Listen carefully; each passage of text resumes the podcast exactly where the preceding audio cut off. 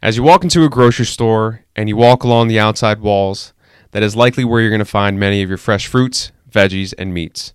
And as you walk in the center of the store and you start walking down the aisles, you'll find things that come in boxes and bags and prepackaged. And they probably have lots of toxins and additives and preservatives that not only make the food tastier, but also increase the shelf life so that they don't spoil in the store. This is where you find many of your traditional unhealthy processed foods. And many people think that these processed foods are toxic and poisonous to the human body. But are processed foods really killing us? Let's find out.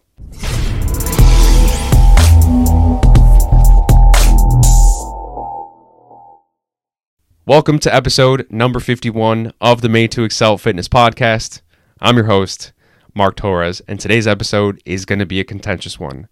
The topic of processed foods is very divisive in the fitness community, and depending on your thoughts on it prior to this episode, you might strongly agree or disagree with the contents of this episode today, but hopefully you come out of it with some new information because I don't think there's any right or wrong here. I think one side might speak more to you than the other side, but hopefully you kind of have enough information to make your own opinion at the end of the show. So, as you heard in the introduction, you might have learned about the grocery store setup at some point in school or maybe online somewhere, but for the most part, most grocery stores are set up pretty similarly. Obviously, there's going to be differences from store to store. As you walk into the store and you make a hard right or left, you might find produce. That might be the first thing in the store. Fruits and veggies right there at the center or on the sides along the wall. And then it goes into the meats and the dairies, and there's probably a freezer somewhere. If I'm thinking about my local Wegmans here, right as you walk into the door, it's directly ahead of you. That's the produce section. That's where the fruits and veggies are. It's not necessarily around that outside wall because if you've ever been in a Wegmans, you know that the outside wall is prepared foods, and there's a sub shop and the pizza shop, and even a bakery in some of them. So the outside wall is not a tried and true, steadfast rule for everything. Not everything you see along the outside wall is going to be healthy, but for the most part, produce is right there, and then you get to the meat in the back, and then the dairy and the freezer. But in the back left corner of this particular Wegmans is the beer shop. So obviously, not everything along that outside wall is going to be healthy.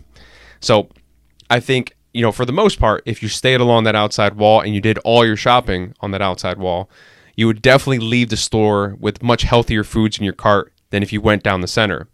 Because down the center, in the aisles, that's where you're going to find things like your chips and your cookies and your more processed foods. And now you may be vague on what the idea and what the premise of a processed food is.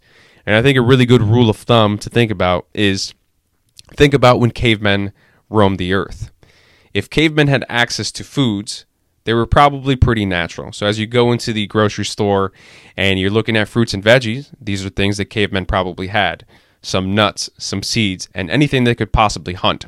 So when it comes to protein, pretty much every meat was accessible to a caveman. But obviously cavemen weren't walking around and just stumbled across a field of Twinkies. Twinkies are obviously a processed food. So anything that a caveman didn't have access to is probably pretty processed pretty good rule of thumb as you're walking through the grocery store to kind of pick and choose the foods that you try to buy, whether they're processed or unprocessed. And I think to a certain extent, uh, even the natural foods can be processed a little bit. You never know what kind of chemicals are being put on your vegetables to make them last longer in the store, things like that. But for the most part, uh, those things are minimally processed versus something like a Twinkie, which is highly processed. So that's a really good rule of thumb. If you're ever wondering, think about what a caveman would eat. Think about the Geico commercials.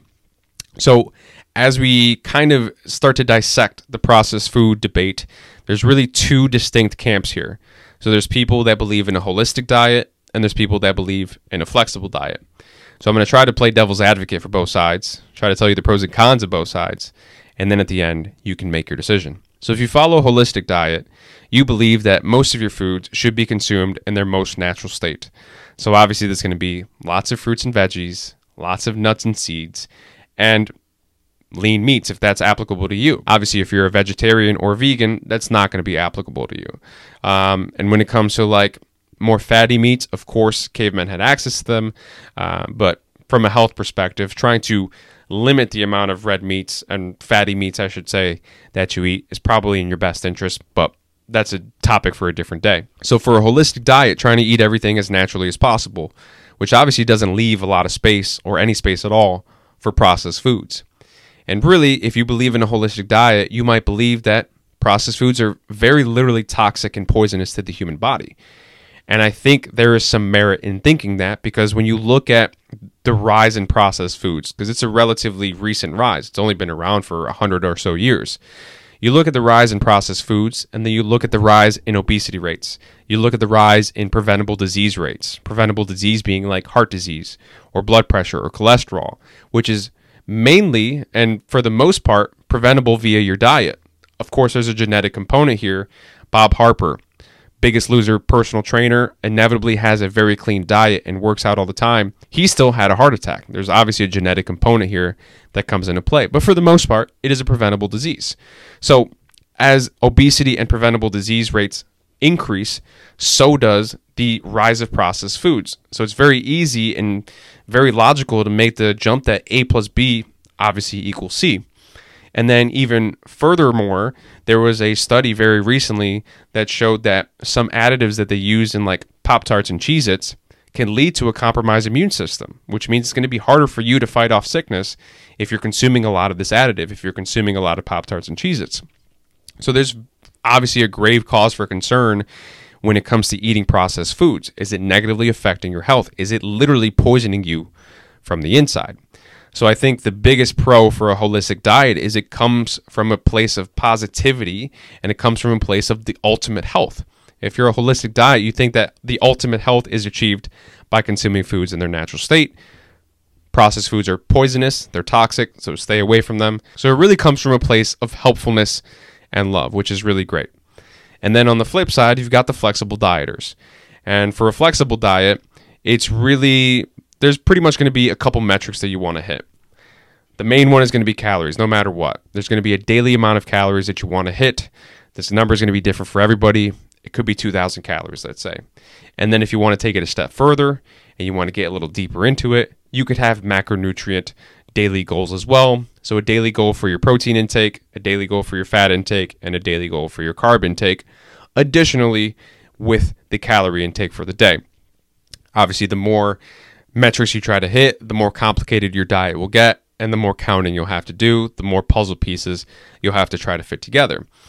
But the real big pro of a flexible diet is the fact that, for the most part, as long as you hit all of those numbers, all your daily goals, the contents of your diet doesn't matter too much.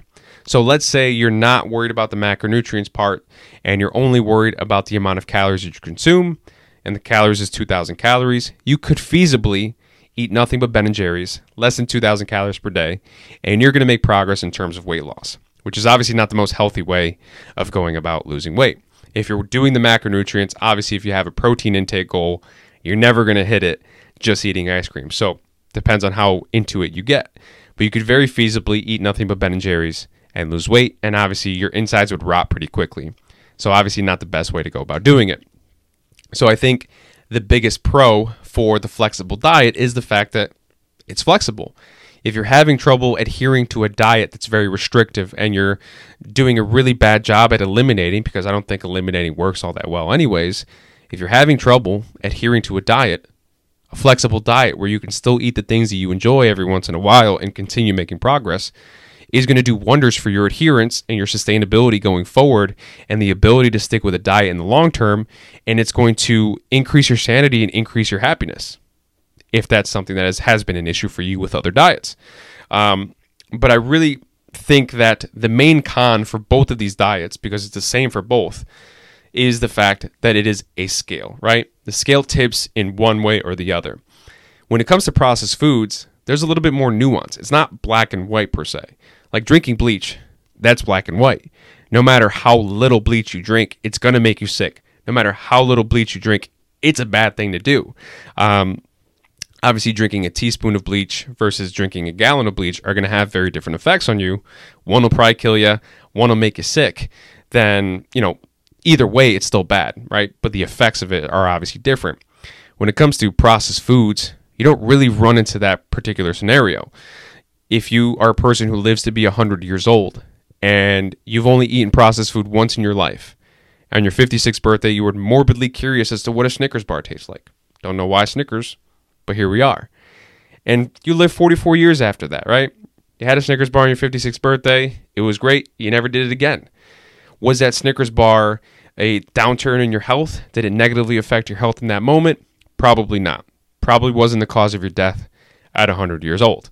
So, in that particular scenario, the processed food, not toxic, not poisonous, like a sip of bleach would be.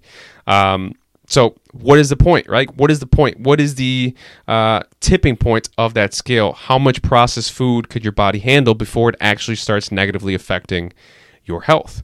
Is it once every 50 years? Once every 20 years? 10 years? 5 years? Is it once a year? Once every 6 months? Once a month? Once a week? Once a day? What's the point? At what point does the scale tip in one way or the other? Nobody knows what the answer is because the answer doesn't exist. It's going to be different for everybody. When you use the example of the Snickers, obviously it's a sugary treat. So somebody who's a diabetic and can't handle sugar very well, their body doesn't do well processing it, they're going to be able to handle a lot less Snickers bars in their life before it negatively affects them from the health standpoint than somebody whose body processes sugar pretty well and pretty efficiently. It's going to be different for everybody. So when it comes to finding that tipping point of the scale, it's kind of like a good example is the city of Chernobyl, high radiation levels. There's probably a point far enough from the city where you're probably safe, but you're kind of toeing that line. You're probably not going to get radiation sickness. You're probably not in any real danger, but why even bother being that close? Pick a point far enough away that there's not even a thought in your mind that you're in danger, right? Same thing happens here. If you can decrease the amount of processed food that you're eating, that there's absolutely no chance that it can negatively affect your health, why not do it, right? Um, but we don't know what that line is, right? So being super sure is obviously going to be your best bet. So when it comes to if you eat processed food once a year, you're probably pretty okay. And I'm not a doctor. This is not medical advice, so please don't take it as such. I'm not smart enough to be a doctor, but you kind of get the gist of it, right? One processed food a year, probably nothing to worry about. Even one processed food a week, probably nothing to worry about. But knowing the way that grocery stores are set up, there's almost very little to no chance that you're not eating processed food a few times a week. So, working on reducing it and keeping it in check to a certain extent is probably going to be the best ultimately for your health goals and your fitness goals going forward. So, I think that ultimately at the end of the day, it's kind of obvious that I sway one way over the other, right? I much more align myself, especially if you've listened to many episodes of this podcast uh, and you know that I'm eating ice cream all the time it's pretty obvious that I sway towards the flexible dieting side. I think that's a really good metric.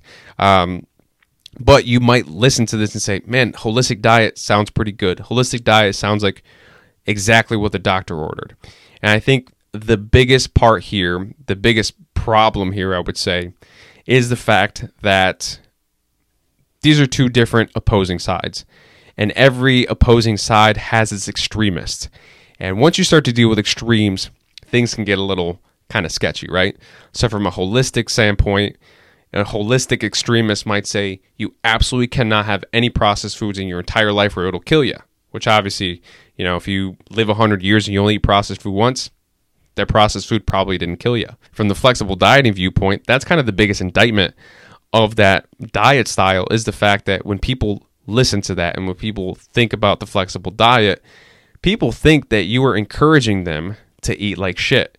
And I think that most people in the flexible dieting community will agree that the majority of your diet should be made up of natural whole foods, fruits, veggies, and lean meats. And every once in a while, if you want to have a sweet treat and things you enjoy, and it'll still fall within your flexible diet, it'll still fall within the metrics that you set yourself for that particular day, there's no harm, no foul. You're still going to make progress. You're still going to get healthier.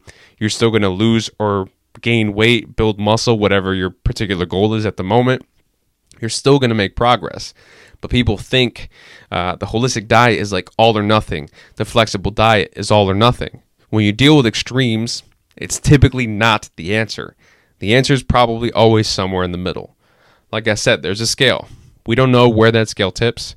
Nobody knows where the scale tips. I don't think you should try to find out where that scale tips. Stay far away from it. Just know that there is a little bit of leeway. It's not all or nothing. Nothing is ever all or nothing, except for drinking bleach. Don't drink bleach. It's not a good idea. But really, at the end of the day, it's your decision to make. If you align yourself with the holistic ideas and that sounds like it's good for you, by all means, be a holistic dieter. It's great. It's a great decision. If the flexible diet makes sense to you and you've struggled with other diets in the past, by all means, be a flexible dieter. Whatever works best for your lifestyle is ultimately what's going to be best for your fitness progress and your health and your sanity going forward. Hopefully, that made a lot of sense. Processed foods, probably not killing you unless you're overdoing it. If you're eating processed foods all the time, if you do nothing but eat Snickers or Ben and Jerry's or pizza or Twinkies or frogs, like Baby Yoda does. Uh, actually, I don't know if mm, frogs are not processed. Probably not good though. But if you're not overdoing it, probably not killing you. The answer probably almost always lies in the middle. Hopefully you enjoyed the show.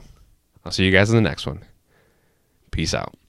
What's up, Mark? How you doing, man? Hunter Henry, LA Charger tight end. Uh, best big time shout out to your uh, fitness podcast, the Made to Excel Fitness podcast. So um, super cool, man. Got a lot going on. Bolt ganger, don't bang.